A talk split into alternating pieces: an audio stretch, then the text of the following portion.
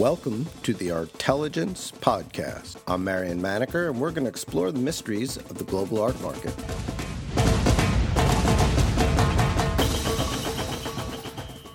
Loretta Würtenberger is one of the founders of the Institute for Artists' Estates. She has been managing the estate of Hans Arp, among others, since 2009. The prospect of managing artist estates has become a news topic lately. So we're presenting the audio of Dr. Würtenberger's talk from the Keeping the Legacy Alive conference held in Berlin in September of 2016. Entitled Back to Square One, Würtenberger's talk describes the seven year odyssey the Hans Arp estate made from controversy over posthumous casts to a vibrant discussion of the artist in the academic world, museums, and on the art market. The talk begins with a brief biography of Arp and the conditions of the estate upon his death in 1966. What followed was decades of dealer led management that eventually called the role of the estate into question. In 2009, when Würtenberger took over the strategic management of the estate, Arp was out of fashion. There was no academic interest in the artist. The catalog raisonné was outdated. The last U.S. exhibition had been held in the 1980s and Arp's work was undervalued on the art market. Würtenberger helped the foundation focus on repositioning Arp through sponsoring academic research, enabling museum exhibitions not only of the best known works, but also of the lesser known works held by the estate, and by enhancing the artist market in Europe and the United States. Finally, Würtenberger explains that the Arp Foundation is not legally allowed to have an endowment so it must sell from its holdings each year to cover the annual expenses. Their motto sell as little as possible, but as much as necessary. And with that, let's listen to Dr. Würtenberger now. Um, this morning I was um, asked by some participants are we only talking about the successful, rich estates? And hearing her talk, and also comparing that with the many interviews and conversations we had in preparing our book, with also many estates which don't have millions and billions of dollars worth of art. Are, there are always same and similar questions. If you're a multi-million dollar estate, as the Rauschenberg Foundation is, or if you're a small estate, you have to define what is the core of your strategy. You have to ask yourself, do I want to involve family or not? And even if the art you own is not worth millions of dollars, you have to ask yourself, what is the core of the art I want to keep and which art do I maybe want to work with in the art market.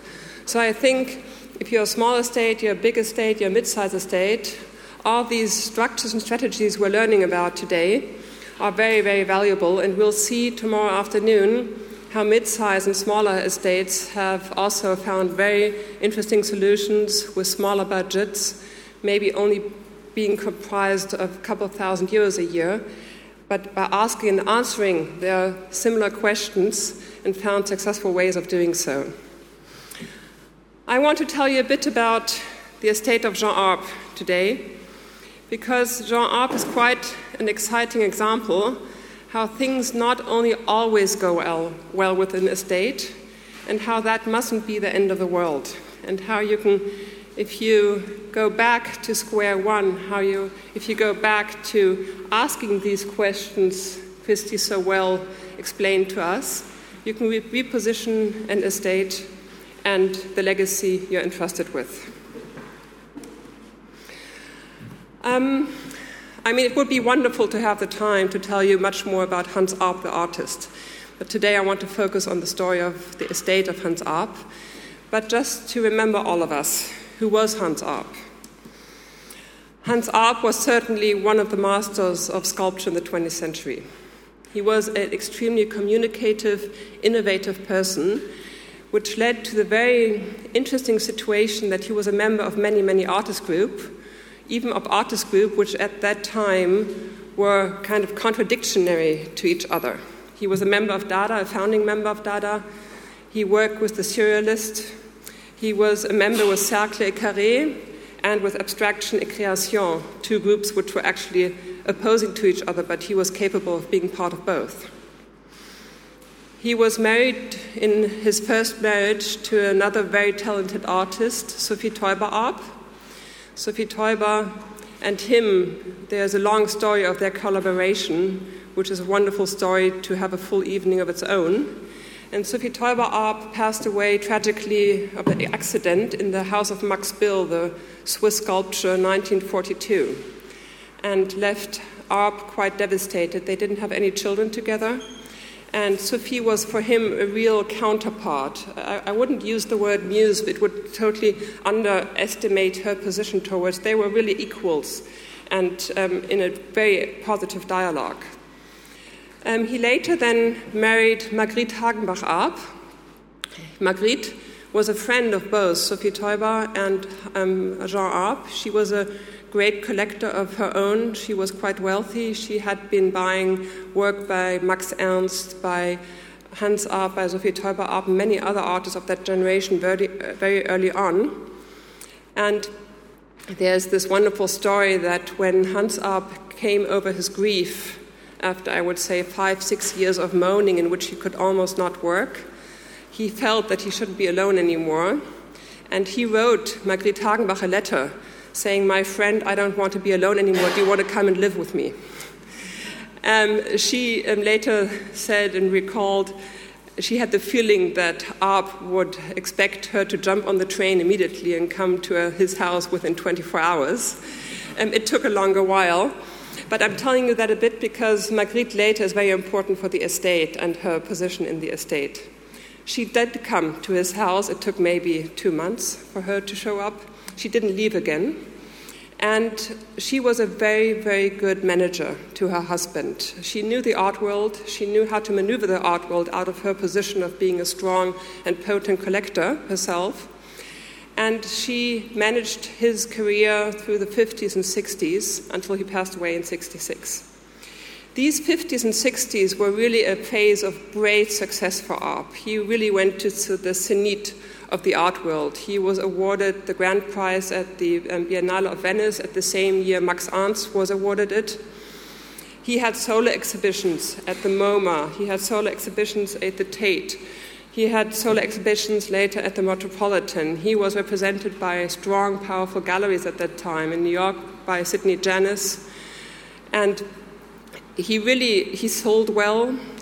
And when he passed away in 1966, one would think that's a no brainer to take care of that estate. What happened then? Here you see a picture of his grave. He himself designed his gravestone by putting his um, iconic work, The Star, on his grave. As I said, he died in 66. He left Margrit Hagenbach up. Also, with Margrit, he had no um, children. And Margriet she, although she was already old, elderly at that stage, she was in her 60s. She was still of good health, and she did further a very good job in managing the estate of her husband until around mid 70s. In the mid 70s, she had had some tax problems because of inheritance tax in France. It wasn't easy to deal with the dual citizenship, German and French. Jean Arp was of both nationalities. And in the mid 70s, she got more and more advice to think about setting up some form of non-profit situation to solve the tax situation. At that stage, she met a German art dealer. His name is Johannes Wasmuth, was, was Johannes Wasmuth. And Johannes Wasmuth had created in, uh, near Bonn at Rolandseck a cultural center called the Bahnhof Rolandseck and which had been at that time quite attractive. All the politicians came there, even um, Kennedy came and visited there to look at art. So it was really at the, Bonner, at the core of the Bonner Republic of the 70s. And Johannes Wasmuth and Margriet came along quite well, and he convinced her to give the estate to a newly founded um, organization called the Stiftung Hans Arp und Sophie Taeuber Arp e.V and to make him the chair of that estate. For Margriet, this had the advantage of solving tax problems, and at the same time, she felt that she was aging. She didn't have any children to follow her in this position, and she was happy to have somebody help her to support in this work. Um, Johannes Wasmuth did this job until the mid 90s, and it's a bit difficult how to phrase this, but um, he sometimes mixed up his position as an art dealer with that as, of the, as the, the head of the estate. He did it on a public relationship side very well. He sometimes didn't go quite by the rule book concerning certain other aspects of managing this estate. And in the mid 90s, when he passed away, um, he, he didn't only leave a big pile of debt to the estate, because um, he was somebody who was crazy for art and he couldn't stop buying art, and he did that on the expenses of others and forced the estate um, to sell a lot of art in order to pay that debt. But also, he um, dealt with the question of posthumous casting um, in a bit freer way than he should have. And so in the mid 90s, early 2000, and I think the audience from Germany knows more about that than the international audience, the Arp estate was in the discussion in the German newspapers a lot about posthumous casting. And it was really a pity because the whole discussion didn't focus anymore on the work of Arp and really getting interest in his work going, but it was all about politics, rumors, and aspects like that. And so this was the situation when in 2009 the head of the um, foundation board passed away and a new head came to the foundation who had no connection with the past. And he said, Well, we have to kind of get back to square one and think how we can deal with this. I mean, we had at that time already had almost a 30 year history of the estate. And on the one hand, it was really a bucket of gold because you have this wonderful artist, you have this wonderful art, you have an artist in an international context. And at the same time, you were kind of stuck. And that was the moment we got involved um, because we had been dealing with the estate of the grandfather of my husband. We had known the art market as collectors and being business wise involved in the art market quite well. And he asked us to develop a strategy to um, how can one get out of this um, Sackgasse, Sack de Kühl, this a dead end. And um, so we developed a strategy. Half a year later, he came back to us and asked us if we would be willing to help transform the strategy into reality. And out of this developed a very interesting collaboration, um, just to make it transparent how we are set up today at the foundation. Um, we are kind of three parties supporting the oeuvre of Hans Arp. One is the board of the foundation. They are um, they are non, non-paid. They are um, doing this on a non-profit basis. Um, they are very well in the whole strategic and financial area. They're not that deeply into the art market. Um, then there's a curator here, Mrs. Steinkamp, who's here also today. And um, she does the everyday curatorial work. And then it's us as an external party serving as a kind of external CEO kind of structure to the estate and advising the board of trustees, which at the end then take the decision. And so what situation did we face on a more general term 2009? It was that, as I said, the interest had gone more to politics of the estate than to the work of Hans Arp. And I have to say, Hans Arp kind of fell out of fashion also. We had almost no academic interest in his work anymore. I think the last doctor thesis was written beginning of the 80s. And I find always academic interest very exciting and important because I find it really important that each generation of young academics finds their own approach to an artist's estate. That's, for me, one of the key elements of keeping a legacy alive. We had very outdated catalogue raisonnés. The last one was done in 1968. We hadn't had major museums exhibitions for almost 20 years. The last one in America was 1983. We had questions about posthumous casting. Let me just um, include three sentences about the situation with posthumous casting with Hans Arp, because we heard this morning the um, statement of um, Mary Moore concerning posthumous casting with Henry Moore. Hans Arp had a very different approach to posthumous casting than Henry Moore did. Henry Moore, in his will, left, left uh, clear um, saying that he didn't want any posthumous casting to be done. Hans Arp explicitly wanted posthumous casting to be done, but only within the editions he had envisioned. He had generally had editions of 3 plus AP, AP or 5 of plus AP. And there were quite a number of works where the editions hadn't been finished at the time of his death in 1966. And he had put up a whole list of um, casts which he would be okay with if they would be done posthumously. And in 1977, his widow and his secretary Greta Ströh gave this list over to the foundation, and that is until to today the basis for us to do posthumous casting. But this whole process wasn't transparent in 2009. Nobody knew what was going on. Was there posthumous casting which was authorized or wasn't it authorized? And so that was a big black hole, and I'll, we'll talk about later how we tried to bring light into this hole. And all this led to the fact that his work was also undervalued in the art market. If you compare it to his peers, if you compare it to people like Henry Moore, like Calder, other sculptors of his generation, it was dramatically undervalued and undertraded. So we sat together with the Board of Trustees for a year and really kind of like what Helen described at the beginning when she took over the Vandenberg estate with her brothers, we shut the doors.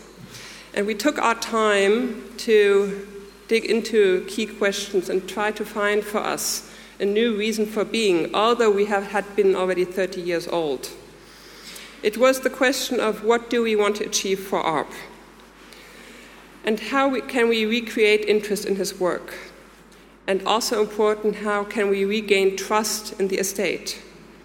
And is there a purpose for the estate in the future, and what could that purpose be?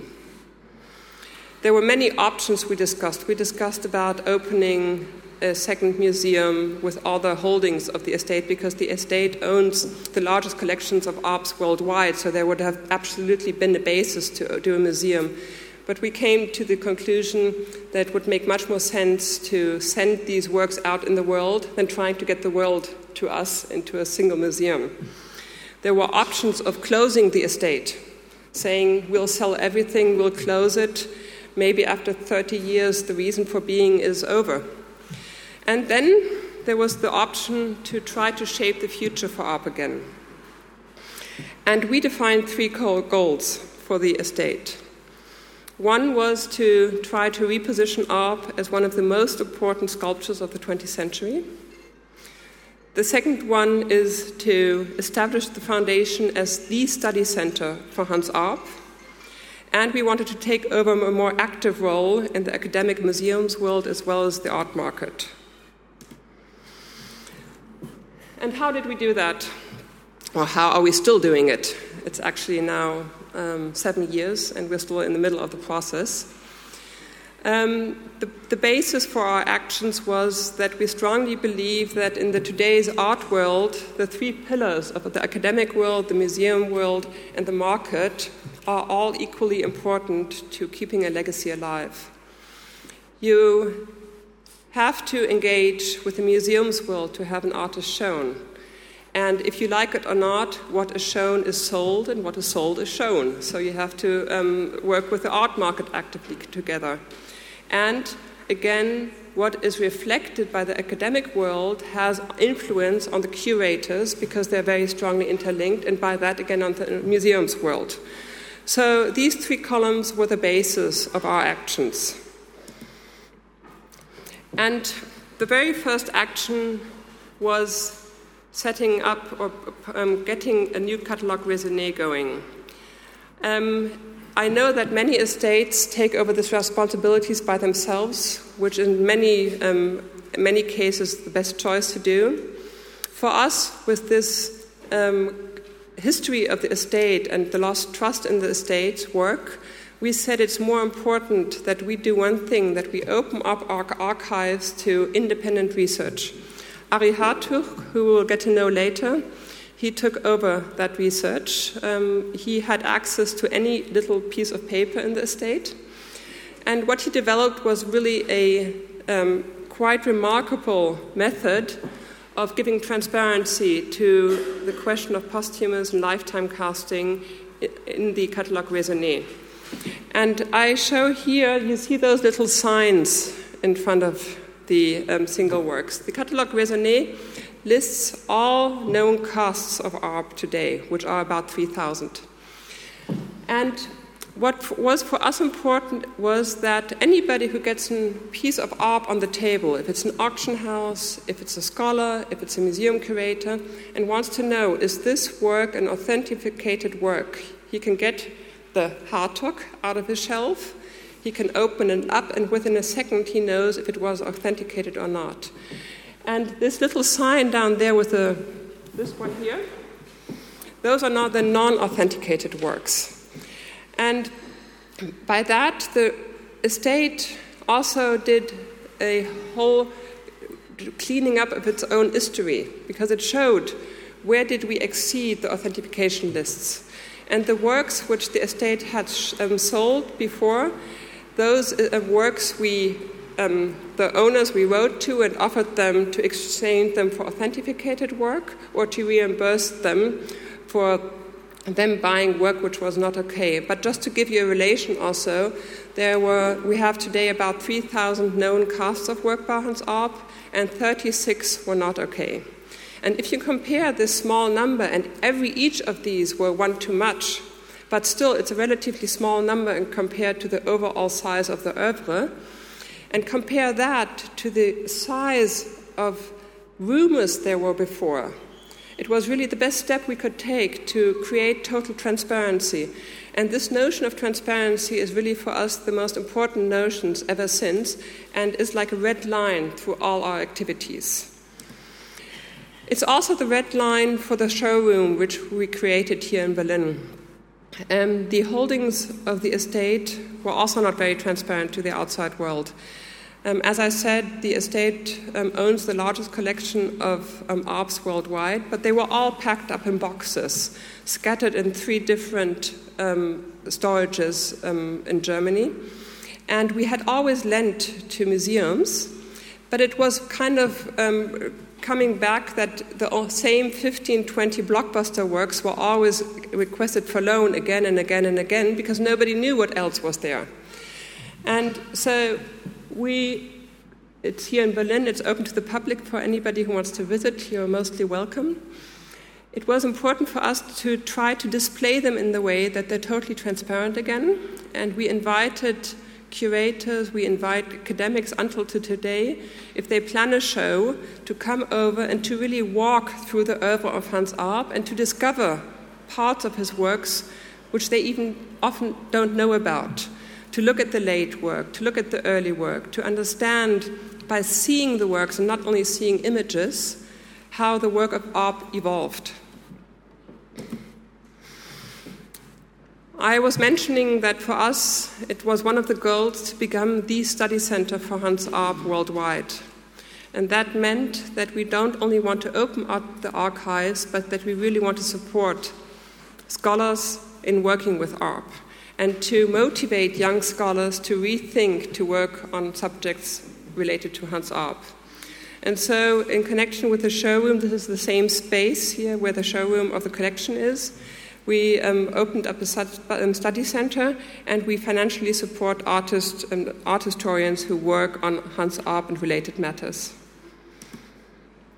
Then, one of the next steps was that in 2015 we started biannual conferences where we tried to bring together the community of scholars working on Hans Arp, as well as galleries and art dealers who are involved in his work. And um, the next conference, this one was um, reflecting on the relationship Hans Arp had with the American market. And the next conference will be 2017 with the Kröller-Möller Museum then there were, we are doing publications coming out of these conferences, bringing together the status quo of the academic research. And I'm very happy to say that also on the museum side, more activity has been picked up. In the last three years, we've seen a number of wonderful exhibitions, and we're having three important exhibitions coming up. One, finally, also in the United States, there will be a big retrospective at the Nasher Sculpture Center in Dallas. And also here, I was stating at the beginning that our aim is to take over a more active role in the museum world, is that In the past, it was more passive that museums came to us, asked us for loans, and then we reacted, generally giving the loans.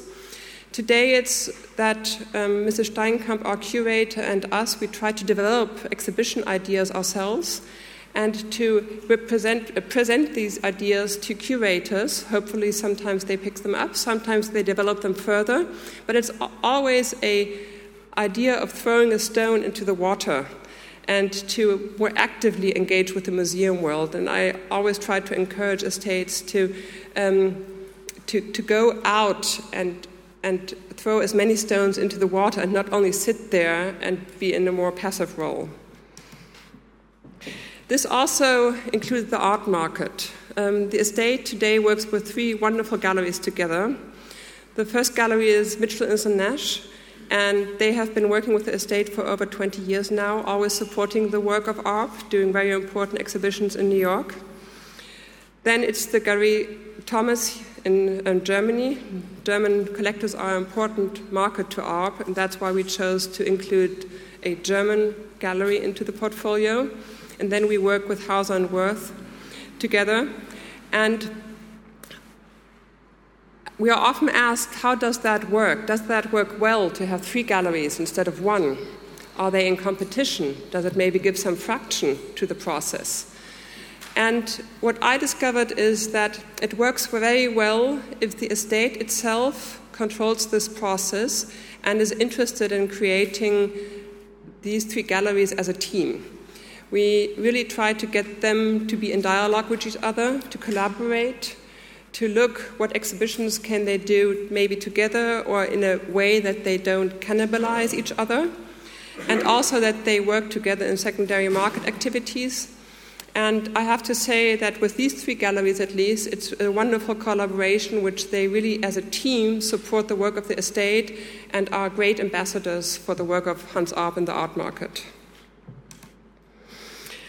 And all that has really led to effects, of which I hope many more will follow. That in the last two years, we have given out already 10 scholarships and a community of interested scholars is developing more and more. At the last conference, we had more than 120 scholars working on Hans Arp already together here in Berlin. Also, the prices are rising. This is important for us, for our holdings, because we, as most foundations, finance ourselves by selling works by Hans Arp. And if, our, if the prices for Arp rise, the value of our assets rise and we have more financial means to support our nonprofit causes. And this is a development which is happily going on at the moment. And so, what makes me the most happy in this whole process is that now, after seven years of work, the public is not longer talking about politics and the estate, but is talking about the work of Hans Arp, and I think that's the place he deserves. Thank you.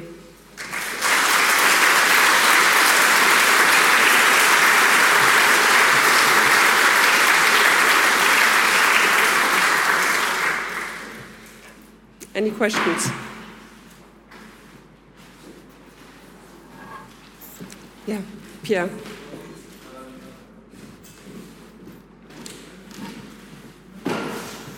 My name is Pierre Valentin. When you took over the ARP estate, was, was there any money in the pot to make all this happen? And if not, how can one go about raising funds to make to, to, to, to generate this result? That's a very interesting question. I think the ARP estate is typical in the sense that we have always been and still are art rich and cash poor. Um, ARP didn't leave any endowment, and there has never been created a big endowment in the foundation, which also has to do with German foundation laws. We, as a non-profit in Germany, have to spend the money we make meaning that, and it, it, sounds a bit awkward, but it's the way we're not allowed in our legal structure to build up an endowment which we then invest and then get money back. So the way we finance ourselves, and I think this counts for 90% of all estates, is by from time to time selling works. And um, just to give you an idea of specific figures, our annual budget is somewhere between 250 and 300,000 euros per year. This is a lot of money but it's not a lot of money if you think also about what we try to create with that money. And if you look, for example, into our scholarship program, we have an annual budget of scholarships, which isn't a lot. We have 25,000 euros a year to give away on scholarships. And that might sound little, but for a student who gets 6,000 euros for six months writing about Jean Arp, it's a lot. And I think, especially in the academic field, you can reach a lot with limited means of money. And um, the second source of income is copyright. We have somewhere between 40 and 60,000 euros per year copyright, which is for German artists a lot. If you look at the numbers of the VG Bild, I think we only have 12 artists in Germany who have incomes of, of above 100,000 euros a year. But that only makes a small amount of our budget, the rest is through sales. Yes, Anthony.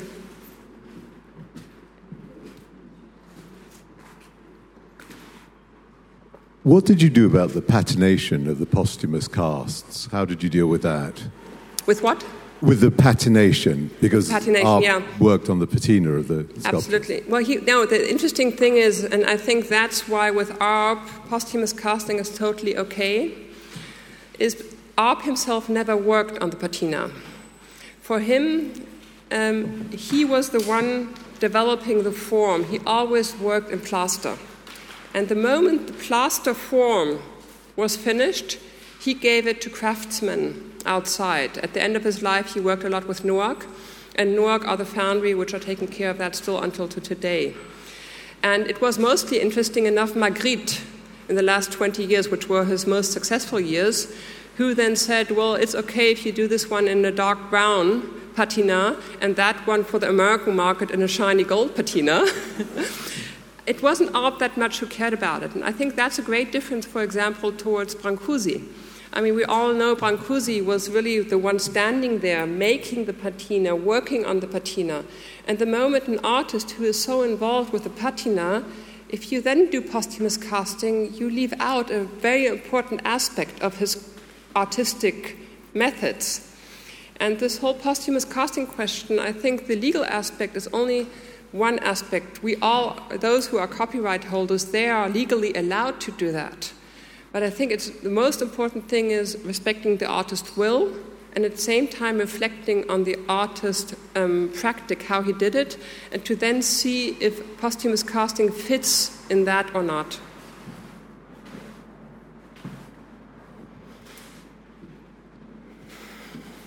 We have another question over here.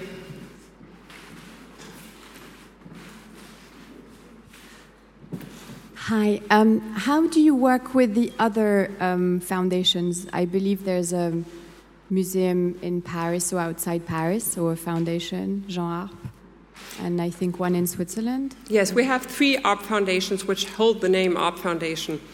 Um, there's the Locarno one in Switzerland, there is the Clamart one in France, and then there's us. Just two sentences. It's a bit complicated, but you can summarize it quite well shortly. The um, Swiss Foundation derived not out of the estate of Hans Arp, but out of the personal collection of Marguerite Hagenbach Arp. Um, Hans Arp and Marguerite lived in Locarno at the end of their lives, and this house, in combination with the personal collection of Marguerite Hagenbach Arp, was the basis for the Fondazione Arp in Locarno. And she was a big collector of Arp, so they obviously have a lot of work by Arp, but also they also have other works, and they're not involved with the whole copyrights and everything like that. Then you have the Fondation Arp in Clamart, which is today independent, but was until the mid 19th a subsidiary of the German Foundation. And they had to become independent for tax reasons also. And if you look at it, what are the holdings of these three estates? The Fondazione Arp in Locarno has the house and the personal collection of Marguerite. The French collection has the old house of Sophie Taeuber Arp and Hans Arp in Meudon. And they have the works which were made there in the house for that house. And the whole estate as itself, including the copyrights, the archives, the letters, and everything, that went to the German Foundation. And the history developed in such a way that today we have very good relationships with the Swiss Foundation. We have good relationships with the French on an everyday level, like we exchange archival information, we exchange aspects of authentication.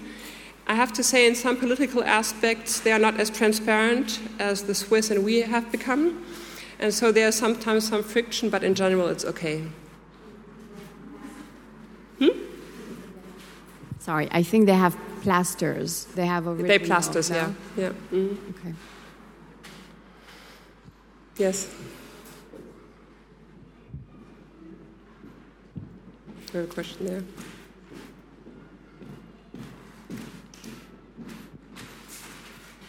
I was very much taken by your study center and the kind of control exercised in a, dare I say it, kind of holistic manner in relation to ARP's work. And I was wondering, what is your view, perhaps your private view, not that of mm-hmm. the foundation, but your private view on the notion of estates being taken over, which is often the case, or settled at commercial galleries? Do you find that there's a conflict of interest there? It's a wide topic. Um, it's the question of um, galleries and estates. I think it's first of all always important. We always read about the estate so and so is now represented by or taken over by. And it's a wording which includes many different options. There are estates which are really taken over literally, being bought by galleries. There are, on the other hand, estates which simply do their selling through galleries. And then there's a whole variety in the middle where galleries support estates in administrative issues, where they support estates in organizing or funding catalogue raisonnés. So I think it's always very important to look for each estate what is the specific solution. And that's why I often find it so important that on the side of the estate, there's enough art market know how to navigate these options to the best benefit of the estate. Yes? One quick question. Um, you, you, mentioned about financing uh, before and the, the, fact that you were um, kind of created a pool of money that will finance the operations of the foundation. Mm-hmm. Long term, what's, what's the plan? I mean, once that those funds run out, um, do you, how, how do you expect to maintain the operation? As I said, as a German non-profit entity, we're not allowed to create an endowment, but we have to spend the money we have. And that means we have to be very careful and strategic in choosing the pieces we sell. And we have um, devoted ourselves to selling as little as possible and to as much as necessary. And it's always again and again each year a process of defining what work can we miss and what work will bring enough money to do the next funding round. So it's, it's a bit a year to year approach. I would much rather prefer to really create an endowment, um, develop investment strategies, and by that put the foundation more on an independent level, but we are legally not allowed to do that. I think we have time for one last question. Yes? Here, Karl.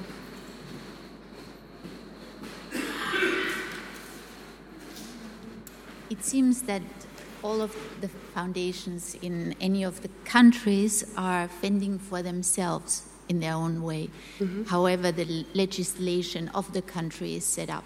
Is, is there any kind of uh, dialogue between a foundation and the government or the country? Is, is there an interest of Germany in ARP's work? Is there any, or for that matter, French foundation would have an interest in the Picasso.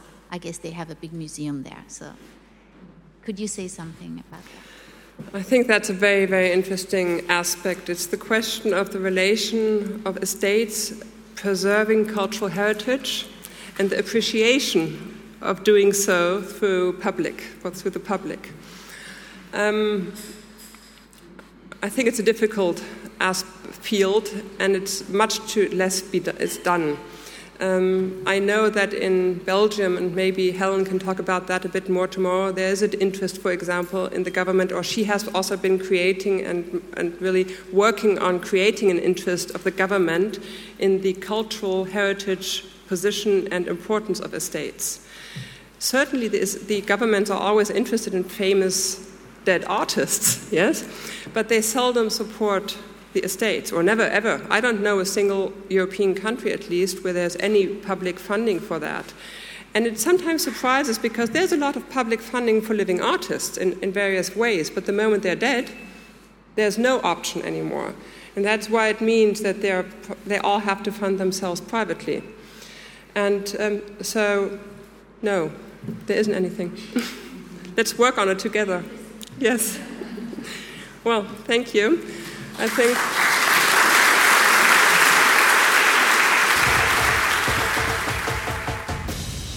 Thank you for listening to the Artelligence Podcast. Visit us at artmarketmonitor.com